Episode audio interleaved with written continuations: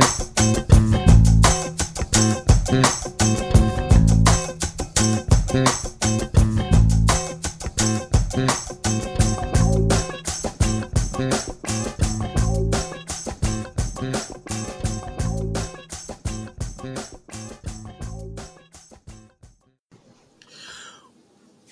back to another episode of the Red Reporter podcast. We have taken a nice little casual vacation break since the end of the season.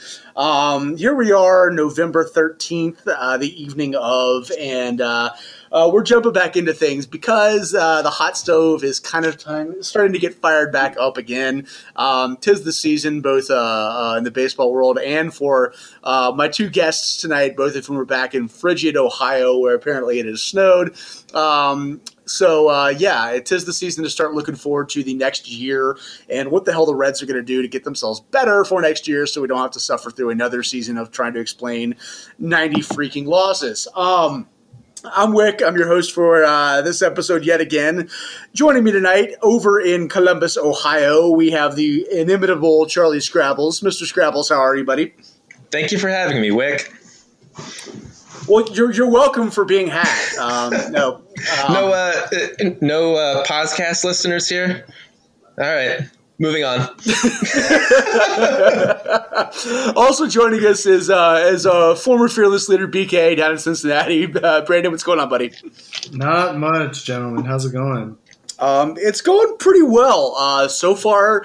Um, we are what about a week and a half, two weeks removed from the uh, the end of the World Series, and we've already seen the Reds uh, publicly connected to the likes of Yasmani Grandal, Didi Gregorius, uh, Howie Kendrick, Marcell Ozuna. Um, the Reds actually look like they have money and are talking to people, which is the weirdest damn free agent development uh, I can remember. Um, you know, we were uh, uh, there was that meme getting kicked around on Twitter the last couple days about uh, there are only you know the less than two months left in the decade. What have you accomplished? And uh, I, I, feel like I was staring at that right next to staring at Reds trade rumors, and I was like, wait a minute.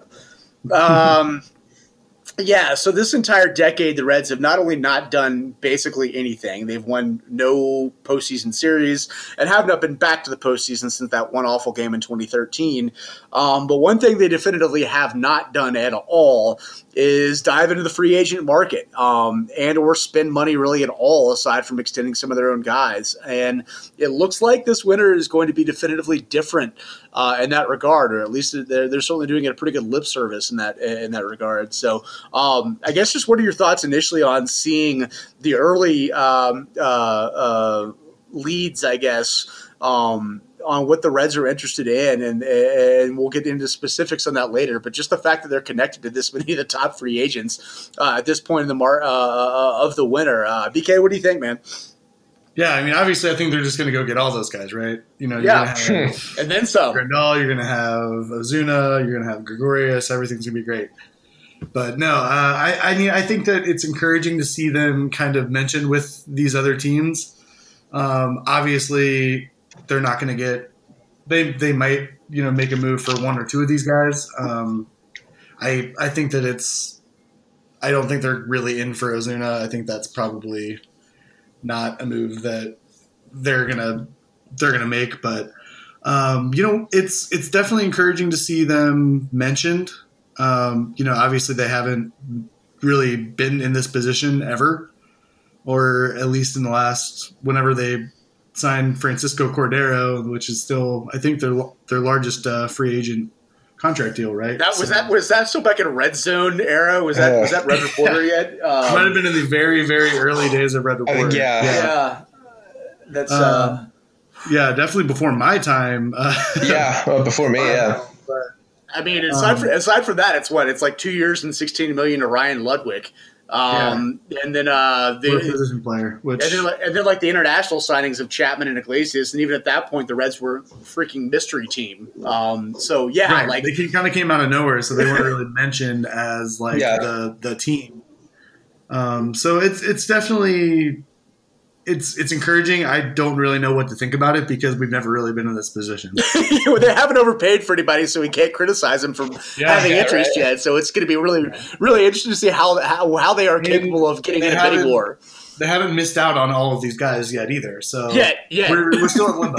yeah, it's, yeah, screws. it, it is all so much fun though. Like it, it- like you were saying, like we they've never been on any free agents of any regard ever.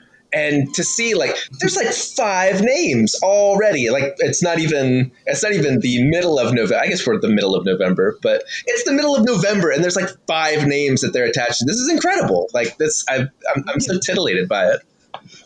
I know, like the Reds haven't even like lost out to somebody else because they got outbid in free agency. They've just Yeah, they just not been, been in. You know, They've not been bid. like yeah, like they, I mean, it's it's it's the it's the weirdest damn thing. There's no denying that. Um, you know, it's it's it's it's it's going to be interesting to see if they actually do put their money where their mouth is. Because if you look at just the basic numbers of where things sit right now and where they could go, um, the Reds have roughly, if the arbitration estimates are to be believed, and the guaranteed money on the payroll after bonuses and yada yada yada. Um, they're at about 113 million dollars right now. They spent 126 million dollars last year, um, and they've, you know, by all accounts, suggested that they're going to go well beyond that. Um, you get into non-tenders, guys like Kevin Gausman, Derek Dietrich, Jose Peraza, blah blah blah. You, you shed two or three of those guys, you can get down into that almost 100 million dollar payroll level before you even jump into all the additions you're wanting to make this winter.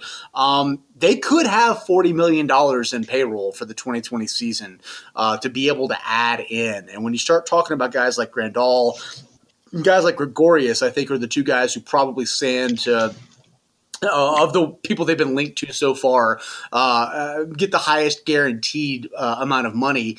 Um, the fact of the matter is, a they should be able to afford both of them if those are the two guys they pinpoint that they want to go get and spend the money to get them. Um, and, and B, even if they do that, that 140 million dollar payroll is going to still be basically right at or slightly below league average, which should end up being somewhere around 140, 145 million dollars for next year too. So um, it's one of those things where the Reds talk about their willingness to spend. Uh, they got a long way to go. They got a lot of money to spend just to be an average spending team, and that's one of those things that's you know you got to keep it in context with where they are, or where they have been, and where they sit relative to the rest of of the baseball world. But um, aside from that, as another thing I was looking looking towards that I was kind of trying to figure out when planning on who they could and maybe would sign. Um, they don't have a lot, of money that's going to start picking up uh, after this year either. You know, you look at guys like Trevor Bauer, you look at Anthony DeSclafani. Uh, those guys are in the final year under team control, and that's you know 24 25 million dollars that's going to be coming off the books. Um, but then you look at the, some of the contracts they signed, guys like Joey Votto, guys like Tucker Barnhart, Eugenio Suarez, Raisel Iglesias. Um, those are almost kind of fixed level salaries, so there aren't any big surprises on the guaranteed deals that are going to pop up after this year either. So um, if the Reds are committed to actually spending some money, not just for the 2020 season, um, you can get two big free agent guys like that, and then still have a pretty manageable payroll in that same range for next year. So they're automatically locking in um, either being at 160 million in 2021 or having to shed a bunch of guys. Uh, I think that's kind of one of those sustainable things, and so uh, going to be interesting to see how that pans out um, in this process. Um, more specifically, though, um, of those guys, of the, the four names that we've heard mentioned, um, which one jumps off the page to you as the guy who seems like the best fit, and or the guy that uh, looks like he might be the most realistic target uh, for these Reds? Uh, Scraps, how about you go first? Uh, yeah, so uh, what do we got? We got Grandal and Gregorius and Ozuna and um, who am I missing? Um, Howie Kendrick, Kendrick. I guess. Okay. Um, yeah, I it, I think um, I, would like to think that Didi's probably the best, uh, the best going forward. I you know with Grandal, he's he's 31 and he's catching. Like I mean, I love the guy. I mean, clearly he's a, a good ball player, but I don't know if I want to lock in four years of a of a catcher um, at that age. Uh, Didi seems like you know he's. Uh, he's what a year younger than that. I think he's 30 coming in now, and you know, yeah. he's he's clearly a you know a high level athlete. I think, or you know, and uh, like he's a you know he's a really athletic dude. It seems like he might age pretty well. Um, so I, I, think I would probably lean towards uh, Didi. Uh, Ozuna, I'm yeah, I'm not having any of that at all. But uh, yeah, the, the one I'm the one I'm looking most at is Didi. I think. BK, what do you think? Yep, uh, I totally agree. I think that you know, when you look at what the Reds need um, and kind of where their holes are, um, and honestly, overall, I, I feel like with the guys that they've been mentioned with, it's it's encouraging more than anything to see that they're being mentioned with the right kind of guys, right? The guys mm-hmm. that when you look at the free agent market and you look at this Reds roster current as it stands, um, you know, they really could use a catcher. They could use a guy like Grandal, big bat in the lineup. They could use a shortstop um, like Didi. They and I think you know for for where the Reds are, it seems like Didi is probably the best fit. Um, they don't really have they don't have another option in the system, and they don't really have one coming over the next couple of years either. To where you know you can look at that position and say, oh, we just need a stopgap here for you know the next year or two even you know with catcher, I know we talked about it on the last pod, but you know with Tyler Stephenson you know, on his way over the next couple of years, um, you know maybe I, I, think that would preclude getting someone like Grandal for you know a five or six year deal, but you know a guy like Didi. There's not really a shortstop anywhere close. You know, you really have Jose Peraza is the only other guy that is around the big league roster, and you know he hasn't really done anything the last couple of seasons. So um, to at least to show you that he's going to be that heir apparent um, for the future. So you really are looking on the trade market, and you know how many teams are going to part with a young shortstop at this point. Um, so you know Didi, I think, is a great fit for that. You know, obviously he came up through the red system. Um, and so a lot of familiarity there. He has reportedly said that he loved playing with the red system, which can be nothing but good. So um, to me, I think uh, he has to be the the top. Yeah, I think maybe. Yeah, I, I oh, sorry. Go ahead. No, no, I was, I was to mention uh, uh, Jose Israel Garcia uh, as a shortstop. He's what he was in Double A this year, yeah. I think. Um, which you know, if, if you're going to like keep a space open for a shortstop of the future, he's hopefully going to be a better looking shortstop in the future than a guy like Jose Israel Garcia. I mean, he's fine. Like he's a decent enough prospect, but I'm there's you'd be crazy to pin uh, a, a, franchise yeah, he's, like he's, not, he's not like a Carlos yeah. Correa. Yeah, he's not like Dansby Swanson or you know big time yeah, right. prospect. And, and, and let's be honest, the way I always look at, at, at, shortstop prospects, I look at them as future shortstops or second basemen. Um, yeah. And you look up at where the Reds shortstop situation is, and you look if there's any stalwart at second base. There's not. You know, second base is just as wide open right now as shortstop is too. So even if Garcia, who uh, yeah, he was at a high A Daytona for most this year and hit very very well in the fall league, and is one of those guys they spent a lot of money to get. Even if he breaks out next year okay, he can play second base too. You know, you you make you, you make that work. Um, for me, I look at it kind of as a like you know parallel parallel views, but looking at, at, at two different players. I think Didi's the guy who they need the most because there isn't someone else there. Um, Yasmani Grandal is the best player out there they could sign. And mm-hmm. you know when you when you start figuring in like what are the odds of getting somebody and how high you would go and how much you would spend for one another, I think Didi almost is that guy they have to walk away with because as we mentioned, you know. Jose Iglesias for for what he brought this year, and it was a fine stopgap, whatever. Um, he's also over 30 and not a guy who looks like he has nearly the upside of Didi. Uh, I think Didi Gregorius is the one person you really have to identify and say, we're getting him. We would like to get him on X number of years and X number of million dollars, but if it takes more than that to get him, we get him because we got to have him. Uh, with Grandal, uh, I could see them getting outbid by somebody who really wanted to throw the moon at him, much like they did with uh, JT Realmuto last year in the trade market. Um, it was clear the Reds thought and sought an upgrade at the catching position behind the plate and went out for one of the two absolute elite catchers in the market. They just got outbid. They didn't have a Sixto Sanchez they were willing to give up, and Philadelphia got him because of it. Uh, I could see the same thing happen with Grandal, too. You know, we talked about it. He'll be 31 next year. Um, he's one of those guys who uh, obviously he's a switch hitter and could hit from the right side, can cover at first base a little bit. Uh, you know, pushed what 600 plate appearances this year as a result of that. But when you've got a guy like Joey Votto and the you know the DH and the NL is still up in the air, that's a lot of question marks to where you you, you got to find the right scenario to make him the right sign. Um, the one thing about it is though, and that, that's what I was going to get at also before we talked about Marcell Ozuna. Um, if you sign Grandal, suddenly you've got Tyler Stephenson as a trade chip. And if you've got a guy like that as a trade chip, because he's not going to be your catcher of the future because you signed a catcher for four years and you've still got Tucker around and Casali around, um, suddenly he becomes a very good trade chip. Uh, and you can use him to go out and address other things elsewhere. So, um, you know, uh, having him around, I think, is a good thing to have. Um, but I also don't think it precludes wanting to sign Grandal for for what he is and what he could be. Um, and that brings me back to Ozuna. You know, I don't think Ozuna is the guy that they have to have at the top of their list.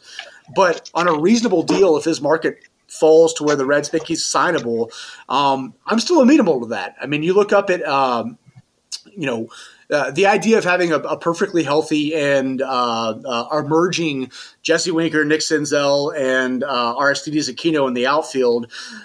Yeah, that'd be great. That's best case scenario, and that would be totally, totally awesome. But look at where the Reds started with their uh, outfield at the start of last year. You know, at the start of last year, you had Winker, you had Senzel, you had uh, Scott Schebler, you got you, know, you had Matt Kemp, you had Yasiel Puig, Schebler was there, Aquino was an afterthought, Phil Ervin was around, um, all of those guys were there, and yet still here we are at this time this year, and we're saying, wow, man, maybe an outfield like a you know outfield's perfect, we don't need any extra help.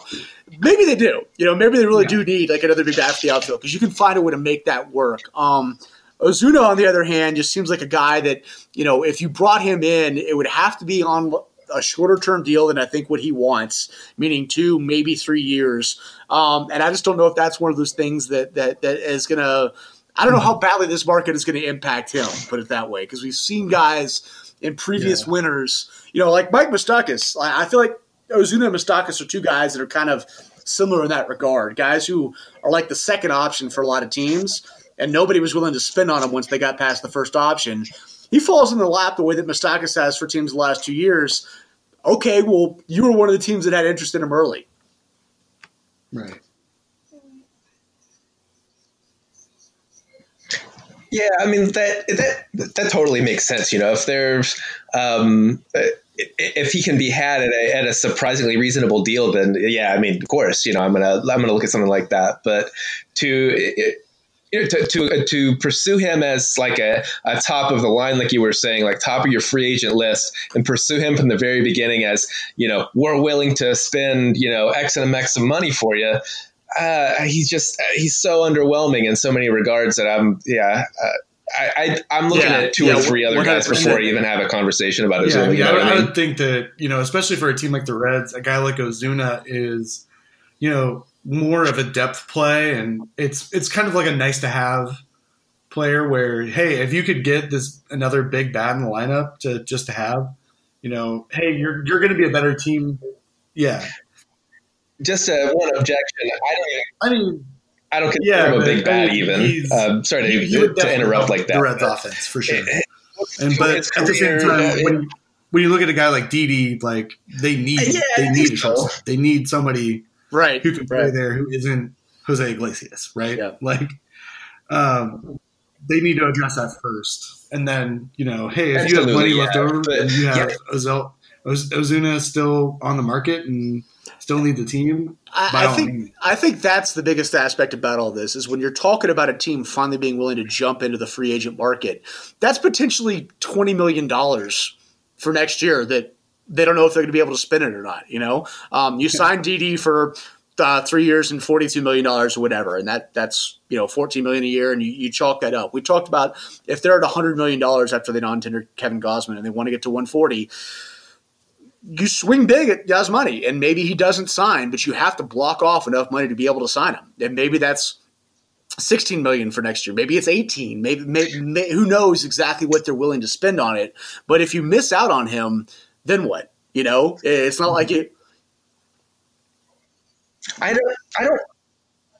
I don't. I don't remember. Did they were they related to any of the uh, yes. Grandal rumors yeah, last were. year when it was, was not, agent? I don't remember. Not very public, but yes, after the fact, they they definitely revealed that there had been some contact with him. Huh. Um, I, to what extent, I have no idea. And obviously, hmm. Milwaukee got him for one year at eighteen million. So um, whatever it was they were offering wasn't wasn't enough for him to say yes. But uh, you know, he turned out He turned down reportedly four years and sixty million from the Mets. Uh, odds are that's kind of the deal he's probably going to be wanting to get at this point this year.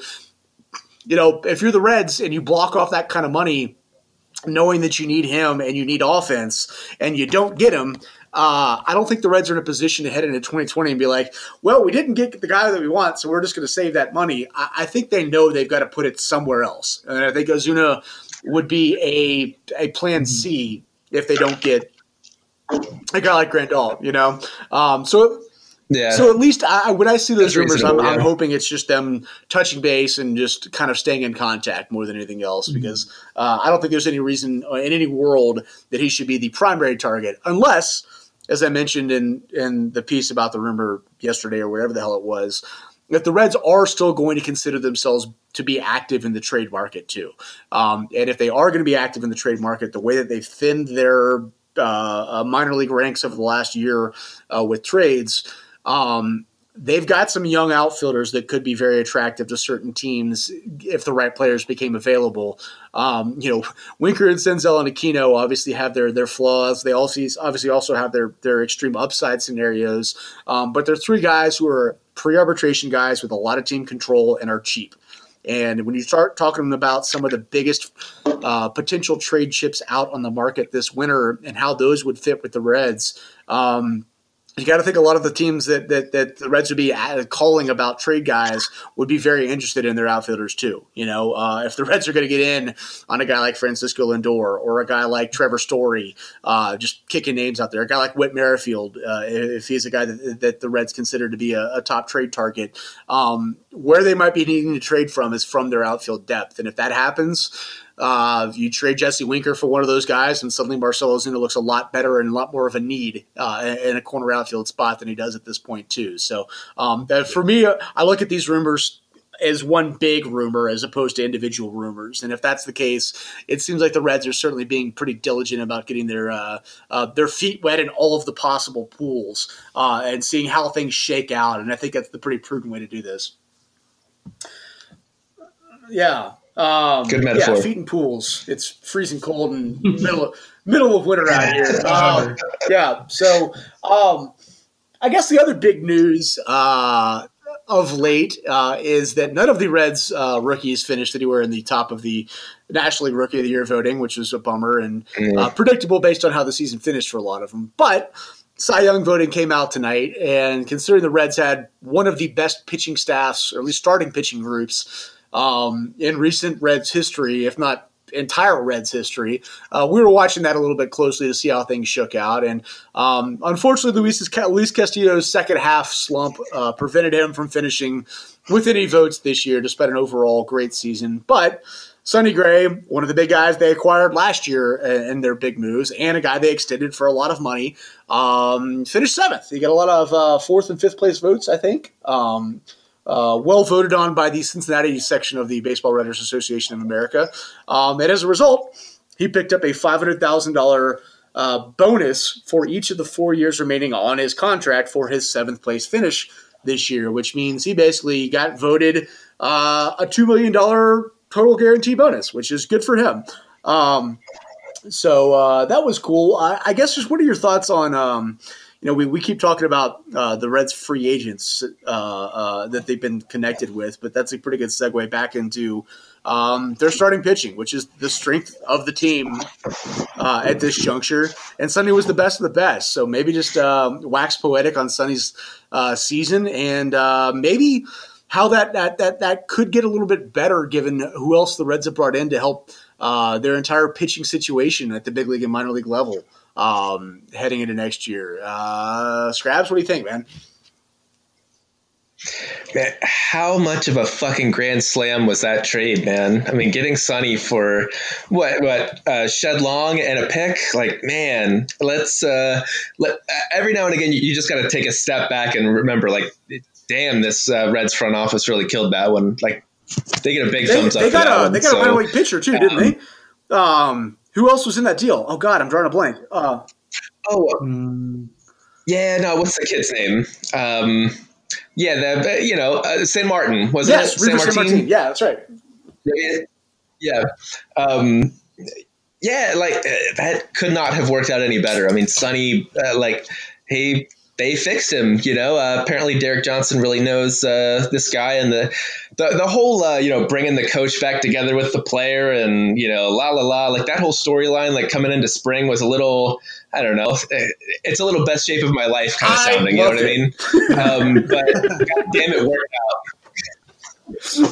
Nah, yeah, I mean, it, it, it, worked out. Like I was kind of rolling my eyes about it, but man, no, they, it was it was all on. So yeah, I'll uh, I'll eat my hat on that one. Yeah, it was great. Yeah, and the extension so far. I mean, even if he continues to get all the bonuses because of it, that means the extension looks that much better, even though it costs more because he's done well enough to earn all those bonuses as well. So, uh, yeah, I'm, I'm extremely interested to see how, uh, uh, you know, uh, Boddy coming in and Caleb Cotham getting an advanced role as well, and all that stuff just continues to parlay with the way this entire pitching uh, um, section of the franchise continues to grow. I, I, think that's one of the bigger developments of um, not just what the Reds have in house and how that's going to continue to uh, uh, hopefully develop significantly better than it has for the last I don't know the entire history of the franchise, um, but also what it, what it could do in free agent negotiations and free agent discussions as well. And you know, you wonder, uh, you look up at, at, at Tucker Barnhart year over year from 2018 to 2019 with the new staff and the new coaches and everything else, and how his pitch framing went from being one of the worst in all of baseball to one of the best in all of baseball. Um, then you look up at who the guys, uh, who the Reds targeted in Realmuto last winter, and Grandal in theory this winter. Uh, two of the other guys who are who have consistently rated as some of the best pitch framers in baseball, um, and you wonder if that's part of the scheme. You know, it's more than just the offense, and obviously they've talked extensively about one of the offensive upgrades. Um, but you see them targeting the the catchers that work the best with pitchers, and you're like, hmm, okay, maybe this is a larger larger theme here. Yeah, I mean, they're they're definitely I think when uh, when Dick Williams took over, it, it seems like they really did kind of say, okay, we have to be, you know, more contemporary with our baseball other front offices here. Like we can't we can't continue it like this. We have to come up with the we got to keep up with the Joneses, right? So they've definitely put into all of the the, the trendy new. Uh, you know, uh, analytic level, you know, high level stuff that uh, other organizations, you know, Houston's been doing this for, for years now, you know, and it's like they're finally catching up with that, and it's it's showing. Like you know, the results are there. Like that's yeah, it's really heartening. Yeah, I mean, if that had any like impetus in getting Sonny Gray, you know, if they were looking at that and and said, hey, like here's this one mechanic thing we can fix with him, and he can be, you know, the pitcher that he was before he went to New York. I mean, credit, all credit in the world goes to you know the scouting staff, the the you know coaching staff for for fixing him, and um, the front office for having the balls to make that deal.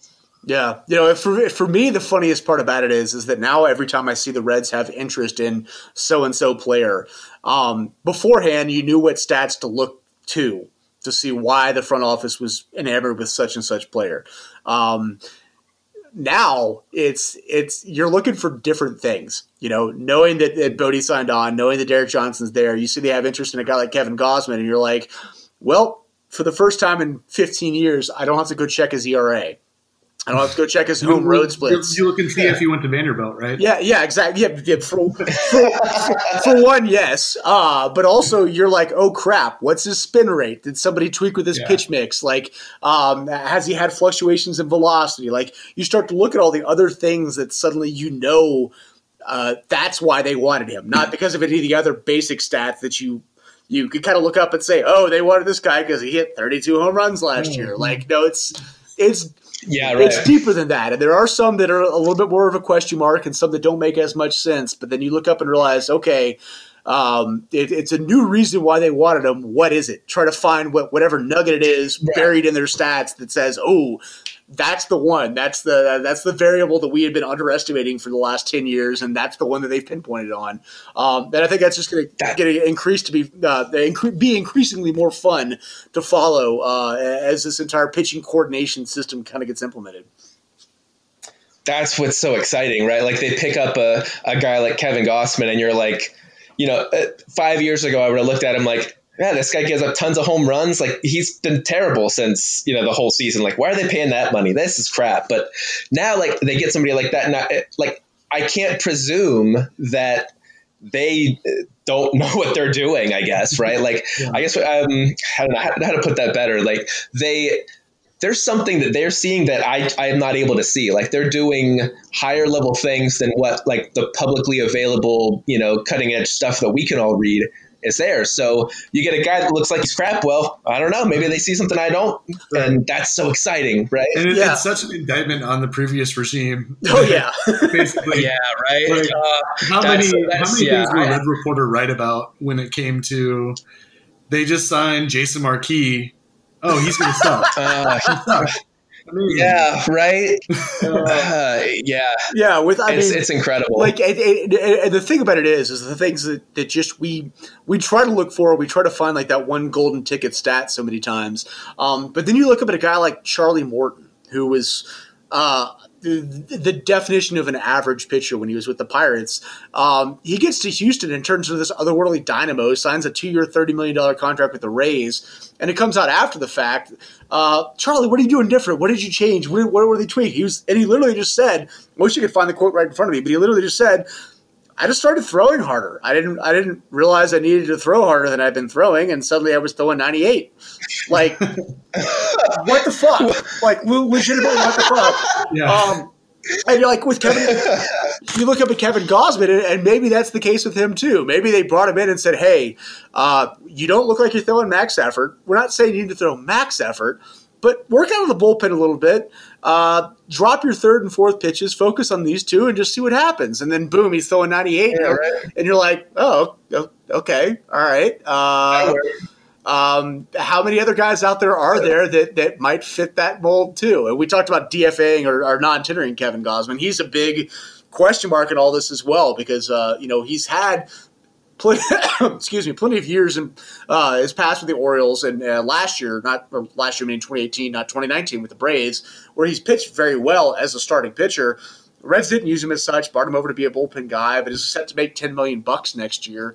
Um, we all kind of concede that's a lot to, to, to spend on a guy that might be the sixth best starter and has no experience as a reliever he's a guy I'm interested to find out about too. Like, there's a part of me that thinks that they're they're working with him in some secret laboratory in, in Goodyear, uh, showing him his spin rates and trying to focus on whittling down to two pitches and changing a grip, and he might come out throwing 103 and be the best bargain in the market uh, next year because um, we've got bad scientists running the team's pitching staff now, yeah. and that's that's so strange to think about how pissed off would Red Reporter have been five years ago if they had spent ten million dollars on Kevin Gausman? Like, it would be like, this is the stupidest thing, right? But now, like th- this year, I'm like, well, you know, I mean, yeah, you know, I mean, maybe. Like, I don't know. I can't. I don't know. I mean, it's exciting. Like it's, it's that that it's incredible, right? But as, as an aside, of course, the top three vote getters and Cy Young voting this year were Gerrit Cole, Justin Verlander, and Charlie Morton, who were all on the Astros just last year, right? Oh. Like the Astros, I, what, I don't know what the hell they're doing, but it's insane, right? Well, technically, we do know sort of what they're doing. Um, I set them up, you knock them down, buddy. and, and, and, at least offensively, because uh, the whole uh, the, the biggest news in the baseball world, aside from the Cincinnati Reds having money and, and talking to everyone, um, is uh, uh, yeah, uh, is uh, um, the Astros basically getting, I don't even want to say thrown under the bus by Mike Fiers, because Mike Fiers has been a journeyman throwing 88 miles an hour everywhere he's been. Uh, threw a freaking no hitter against the Reds for Oakland this year, whatever. Somebody asked him a question, he answered it. Uh, but basically saying, yeah, uh, the Astros have been not just uh, stealing signs, they've made a very aggressive, very technologically advanced.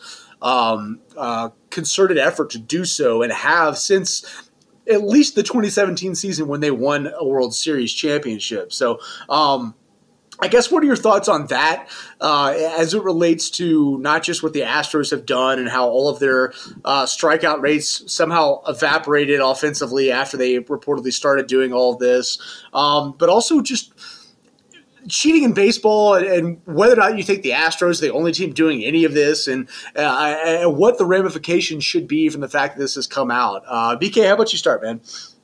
Yeah, I mean, I would say they're definitely one thousand percent not the only team doing that. Yeah, um, yeah. As far as, or at the very least, trying to do it. You know, they the saying is, you know, if you're not if you're not cheating, you're not trying, right? Yeah. So, I, you know, I, I think that every team is kind of has their own version of this, whether it, it's as sophisticated as, as what the Astros had put together or not. But, you know, I, I think that, you know, maybe it, it may have helped them in a couple of situations, but when you look at the improvements that, um, especially on the pitching side that they made, like, obvious, like, you can't, that isn't going to explain all of their their pitchers just being amazing, right? Like that that doesn't explain Charlie Morton finding finding a fastball. Yeah. Yeah. You know? Yeah, So there, yeah, there's right. definitely more to play to their success than that. I, I think a lot of people today have been trying to be like, oh, well, you know, oh, they cheated, so you know, it's not as as much of an accomplishment. My it absolutely my is. That's, that's my Yeah. my my addendum to that though is is that if they're cheating this advanced in this way, how many other ways are they cheating that we haven't caught them at? Also, you know, that's that's the other part of it. It's like, Yeah. all right, well, if they're if they're basically stealing signs and using videotape to do it, they're doing using audio signals from the dugout, blah blah blah blah blah. What else are they doing? Like, what else are they doing that they haven't gotten caught with yet? But um, but yeah, to your, to your point, I, I- I think uh, it's crazy to think that that every team out there isn't doing at least something trying to get that extra advantage. This seems like it's a little bit on the extreme side, but again, I would be shocked if there's a team out there that was like, "Wait, teams have been stealing signs and stealing pitches." What? Ah, like no, that's not the Oh, case. you mean the the Cardinals and the Pirates both both haven't came out to to say that exact same thing? Oh, Yeah. wow. That they don't play the baseball the right way. Uh.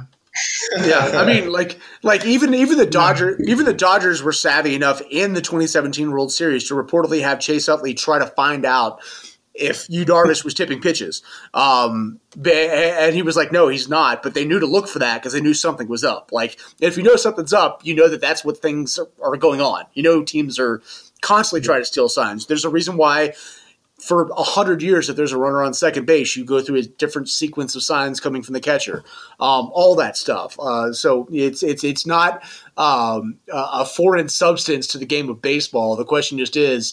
Um, is this an isolated instance of the one thing they were doing to get ahead of the pack, or is this just the tip of the iceberg, not just for them, but for everybody else out there? Yeah, I mean, I think I'm with I'm with Beaker on this. Like everybody's doing this, right? Like it's pretty clear. The the depth of it, though, that's that's the really fascinating part. Like, I, I guess. It, I don't know if I would assume there would even be a bad thing either if they were, you know, much more sophisticated in these attempts. Like, like you said, you know, if you're not cheating, you're not trying. Like, if I'm, if I know that other teams are trying to catch my signs, I need to get better signs, right? Like, that's the way the game goes, right? Like, I just need to get better at that. Which yeah, Yeah. it sucks because there are rules against this kind of stuff. But again, like these things uh, everybody is doing it and unless you're going to actually crack down on this stuff which i don't think baseball wants to do because it's it's so ubiquitous and it's so uh, it's so integral to the game in a lot of respects um, but it's I, I don't i don't really know uh, where they're you know where they go with it here Yeah, Yeah. I, mean, I don't know what you would even enforce if you were trying to enforce something. Like that would involve the league figuring out what was going on, which they didn't this this past time, right? So Right. I, I mean, I don't know. Like maybe the league puts a, another uh, punishment in for, but even then, people are still going to do it as long as they're going to win, right? Yeah, and like you, you like much like much like regulating the shift on defense, like every team knows which three pitches every opposing pitcher throws. You know, the a guy comes in from the bullpen, you've scouted him, you know exactly if he throws a four seamer or two seamer, you know if he throws a split finger or if a curveball or a slider, you know if he's a knuckleball, you know all of that beforehand, so you know preemptively you've already whittled it down to one of three pitches and one of three options as is. That's totally allowed. You're allowed to videotape and scout and look at all these guys. Um, in football, uh, Peyton Manning, we get to the line of scrimmage and be like, hmm, I recognize this. He's going to blitz. I'm changing my play. Like all of that. Like it's part of it. It's 100% part of it because it's the ebb and the flow. Um, but you got to think some of like the in-game stuff is what needs to uh, to have at least a little bit of a tweak because um, you know sticking a guy with a camera in the outfield and having a microphone going to the dugout and the dugout banging on walls to give the the batter a heads up like that seems to be a little bit more than I think what the even the spirit of the unwritten rule would suggest, which is you know okay if you think you, this guy's tipping pitches and you have a way of letting your guys know, do so, but you can't bring in um, third party non players uh, with binoculars and cameras and everything else. Uh, that to me seems like that's going a bit over the line. Um, you know, yeah. if, for the same reason with shifting, as I brought that up just to, to circle back on that. Like, I, I, don't think Rob Manfred can regulate, like, hmm, this defender has to stand on this side of second base so he can't get the ground ball five feet that way uh, until the ball is hit. Like, that, right. that's like, if you want to stand on the other side of second base, do so. Much like if you want to be able to make sure that this guy doesn't know you're throwing this pitch, do better about hiding it. All of that stuff, mm-hmm. uh, as long as it's kept within the players and the parameters of uh, you get one glove on one hand and one bat in the batter's box, and you throw a ball. You know, so yeah. Uh, I, I, mean, I think that really where all this is headed is uh, instead of robot umps, robot pitch callers and uh, let's let's go from there. just like co- completely randomized. yeah, you just this, you, uh, this, you, pull the lever on the uh, uh on the slot. Yeah, you push. And, uh, it rolls up. Push, oh, slider, push, bad circle and up on the controller, and then that tells you what pitch. No, this is what happens. So, uh, yeah, so to protect pitchers on the mound, they get to wear football helmets that have microphones in them, and then the manager, then the managers yeah. get to wear visors and headsets, just like in football as well, and then they get to talk to the pitcher from the dugout themselves and tell them exactly what pitches to throw. yeah. Um, right. So, yeah, more more football. That's what we need. Um, yeah. Well, good stuff, guys. Well, um, felt good to get back on the uh, the pod and train since we've been off for a couple weeks, kind of letting the uh, the 2019 season wind down as we ramp up for what the hell the 2020 season is going to be. But I feel like we've had enough um, intriguing rumors slash potential news about what the Reds are up to this winter to where it was time to jump back in this particular week. So um, hopefully, with the uh, the winter, I guess the GM meetings are just now wrapping up uh, today, maybe tomorrow. Um, but we got winter meetings coming up. We got uh, qualifying offer rejections coming up. We got the non-tender deadline, all that jazz. So um, hopefully, over the next few weeks, we will have plenty of um, juicy Cincinnati Reds information to jump back into and cover on regular episodes of the Red Reporter podcast again. So. Um, I guess with that in mind, maybe we wrap this one up and uh, and see what the Reds have in store over the next couple days, weeks or so, and jump back into it when they start making some more uh, some more waves. So, um, so yeah, so cool. So BK, Charlie Scrabbles, thank you so much for joining us. Uh, for all our listeners out there, you can find us at redreporter.com where we have fresh, juicy nuggets of, um, of Reds information uh, periodically, uh, hopefully more often than not. Um, you can find us on Facebook at Red Reporter Fans. Follow us on Twitter at Red Reporter also. Um, and just type in Red Reporter. We're the only Red Reporter out there. You can find us. So, uh, good stuff. the good stuff, guys. For BK, for Scrabs, I'm Wick. Thanks for listening, and we will catch you guys uh, down the road.